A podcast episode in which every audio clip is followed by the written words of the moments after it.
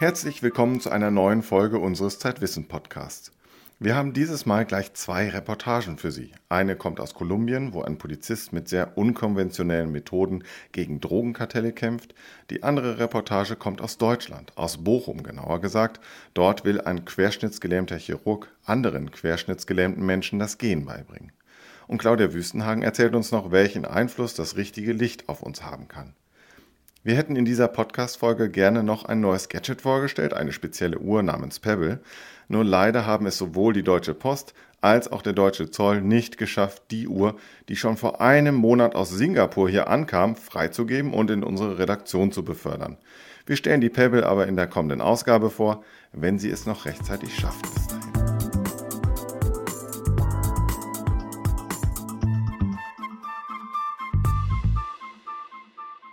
Der Krieg gegen Drogen treibt seltsame Blüten. Im Dschungel von Kolumbien baut ein Polizist mit Unterstützung der U S A Coca-Pflanzen an und stellt dort sogar Kokain her.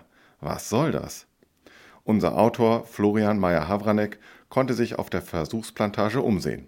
Mit Polizeischutz.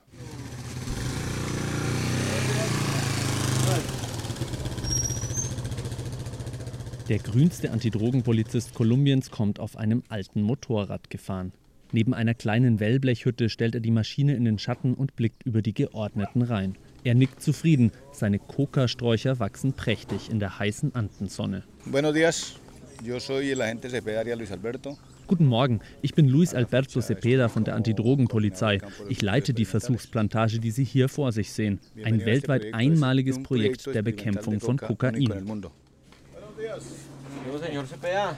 Cultivo Experimental Hoja de Coca steht auf einem Schild neben der Hütte. Coca-Versuchsplantage. Die Idee hinter den grünen Feldern ist eigentlich absurd.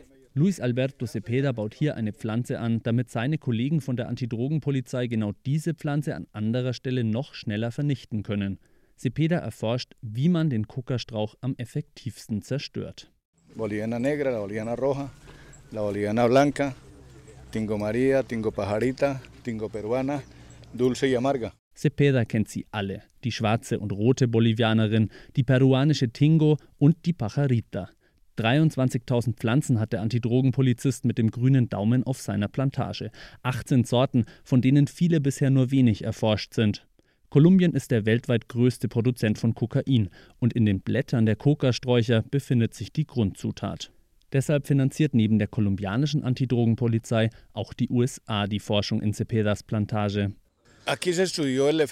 Hier haben wir erforscht, wie die Coca-Pflanzen auf das Herbizid Glyphosat reagieren. Wir haben nur sehr geringe Mengen an Gift auf die Pflanzen gesprüht und die Wirkung hat uns überrascht. Die Coca-Sträucher sind zwar nicht abgestorben, haben aber viel weniger von ihrem Wirkstoff produziert. Sie waren also viel weniger ertragreich. Auf der Anlage hat Cepeda deshalb sogar ein eigenes Drogenlabor, in dem er Kokain herstellt. Seine Erkenntnisse kritzelt er dann in ein Notizbuch, tippt seine Berichte in ein verstaubtes Laptop und seine Aufzeichnungen gehen anschließend um die ganze Welt.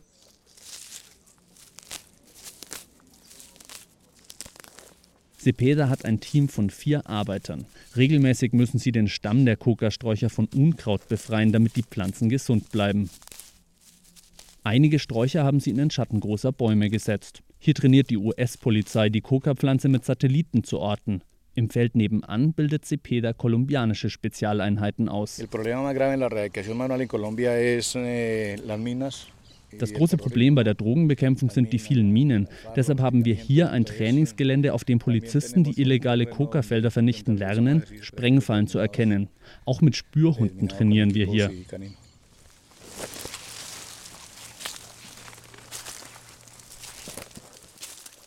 Mit der Hand fährt Cepeda zwischen die Blätter. Unten, ganz nah am Stamm, setzen die Polizisten an, um die Pflanze auszureißen. Genau dann soll die Mine explodieren. Cepeda und seine Kollegen tüfteln auf der Coca-Versuchsplantage deshalb gerade an einer Maschine, die den Antidrogeneinheiten beim Ausreißen der Sträucher helfen soll. Wie sie funktioniert, will Luis Alberto Cepeda aber nicht verraten. Wer weiß, wer das Interview mithört. Florian Meyer-Havranek über die Coca-Plantage der kolumbianischen Antidrogenpolizei. Seine Reportage, für die er auch mit Kritikern des Projekts gesprochen hat, lesen Sie in der aktuellen Ausgabe von Zeitwissen.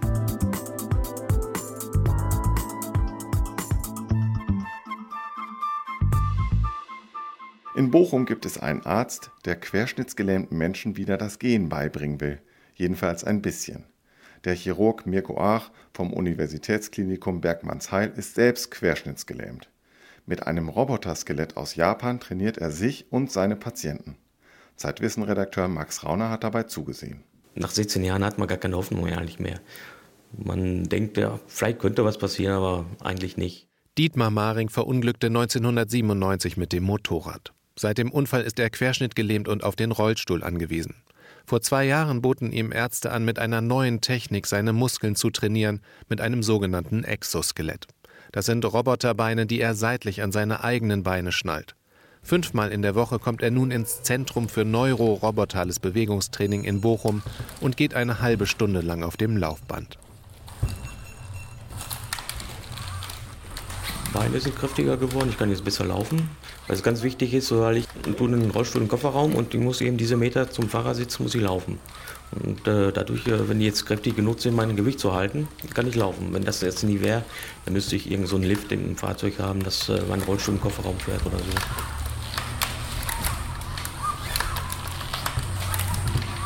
Das Exoskelett, mit dem Dietmar Maring trainiert, ist eine Erfindung aus Japan. Es heißt Hybrid Assistive Limb, also hybride Hilfsgliedmaße, abgekürzt H A L. Es eignet sich für Querschnittgelähmte, bei denen die Nerven im Rückenmark nicht komplett durchtrennt wurden. Sensoren auf den Oberschenkeln und an den Knien messen elektrische Signale, wenn der Gelähmte die Beine bewegen will. Und ein Minicomputer steuert dann die Motoren für die entsprechende Bewegung an.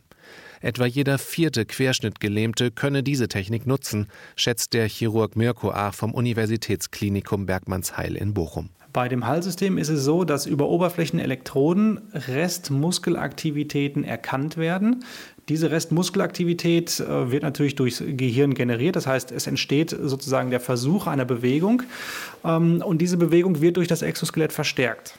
Und das führt letztendlich dazu, dass minimale Muskelfunktionen bereits ausreichen, um das Gerät zu steuern.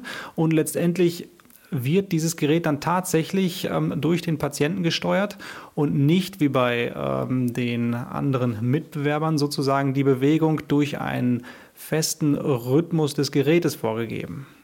Die Hersteller von Exoskeletten drängen derzeit auf den deutschen Gesundheitsmarkt. Mirko Aach ist selbst querschnittgelähmt. Er hat verschiedene Modelle getestet und sich für das japanische entschieden, weil es eine Mitarbeit der Patienten erfordert. Ziel ist es nicht, mit dem Exoskelett selbstständig durch die Stadt zu spazieren, sondern Muskeln aufzubauen. Mirko Aach hat eine Pilotstudie gemacht mit fünf Patienten, ihn selbst eingeschlossen. Alle Patienten haben letztendlich Fortschritte in diesem zehn-Meter-G-Test gemacht. Ähm, alle Patienten sind insgesamt belastbarer und mobiler auch ohne das Exoskelett geworden. Beispiele sind, dass die Patienten ähm, vielleicht noch mit einer zusätzlichen Stütze an einem Geländer in der Lage sind, mehrere Treppenabsätze oder auch Etagen zu überwinden, was sie vorher ähm, in dem Rahmen nicht konnten. Ähm, dass sie sich zu Hause in der Küche hinstellen können und was aus dem Regal holen können. Oder dass sie einfach äh, weitere Strecken ähm, ohne Rollstuhl einfach am Rollator gehen können. Mit einem Kernspintomographen konnten die Forscher außerdem beobachten, wie sich im Laufe der Wochen das Gehirn veränderte. Die Gehirnaktivität für die Steuerung der Hände hatte nachgelassen zugunsten der Beinsteuerung. Als nächstes wollen die Bochumer Mediziner herausfinden, wie oft man trainieren muss, um die Muskeln zu erhalten. In den kommenden Monaten sollen sechzig Patienten für eine klinische Studie gewonnen werden, um statistisch aussagekräftige Ergebnisse zu erhalten. Mirko Aach warnt allerdings vor allzu großen Hoffnungen. Dieses ähm, Exoskelett, so wie es im Einsatz ist, verändert am Schaden des Rückenmarks nichts. Ähm, insofern ist ähm, also auch von einer Heilung in Anführungsstrichen durch dieses Gerät überhaupt nicht die Rede, kann auch nicht die Rede sein. Dietmar Maring macht sich darüber keine Illusionen. Mit dem Exoskelett auf die Straße zu gehen, selbst wenn das eines Tages möglich wäre, kann er sich nicht vorstellen. Das Ding ist viel zu langsam. Wenn ich jetzt irgendwo einkaufen müsste, dann brauche ich den ganzen Tag zum Einkaufen. Und so im Rollstuhl habe ich die Hände frei. Ich kann ja auch irgendwas nehmen. Und mit dem, Roll- und, äh, mit dem Exoskelett äh, sind die Hände ja mit Krücken oder mit dem Rollator sind ja belegt. Kann ich ja nichts mehr, ja, nichts mehr anfassen. Dann bin ich ja beschäftigt nur mit dem Laufen. Mit Roboterbeinen trainieren Querschnittsgelähmte ihre Muskeln. Ein Beitrag von Max Rauner. Wie Mirko Aach trotz Querschnittslähmung Patienten operiert, das lesen Sie in der aktuellen Ausgabe von Zeitwissen.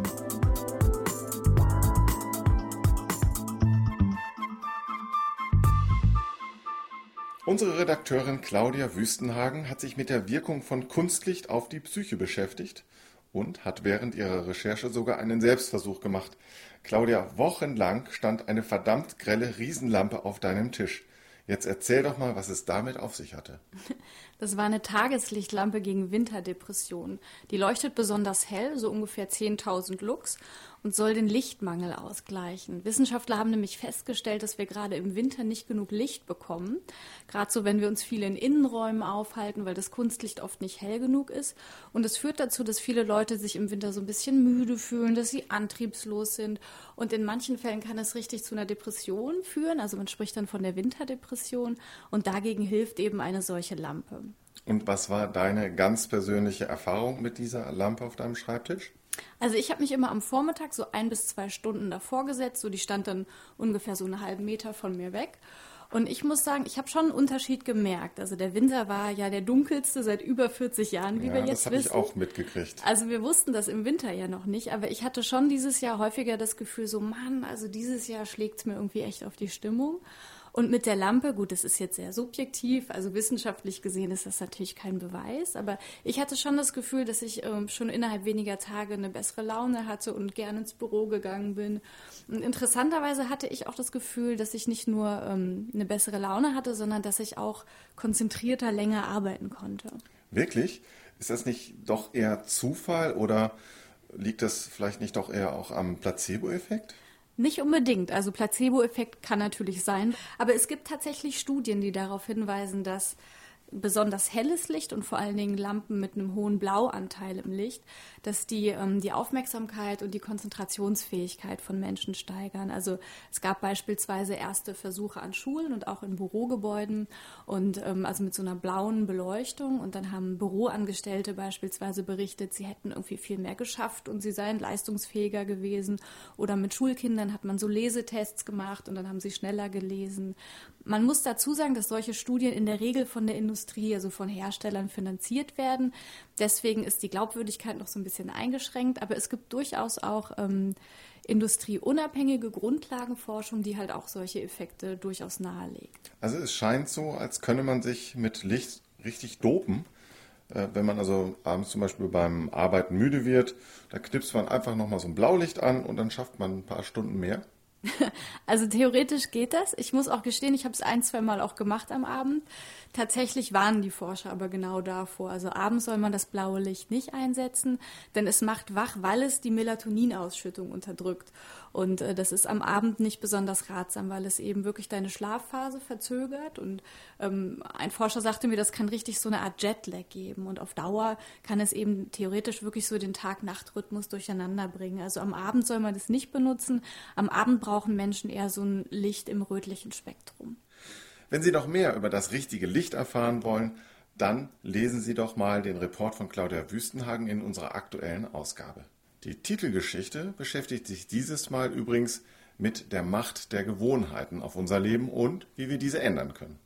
Mach es anders heißt sie, und das Heft liegt jetzt am Kiosk. Unseren nächsten Podcast können Sie dann wieder in sechs Wochen hören. Machen Sie es gut bis dahin.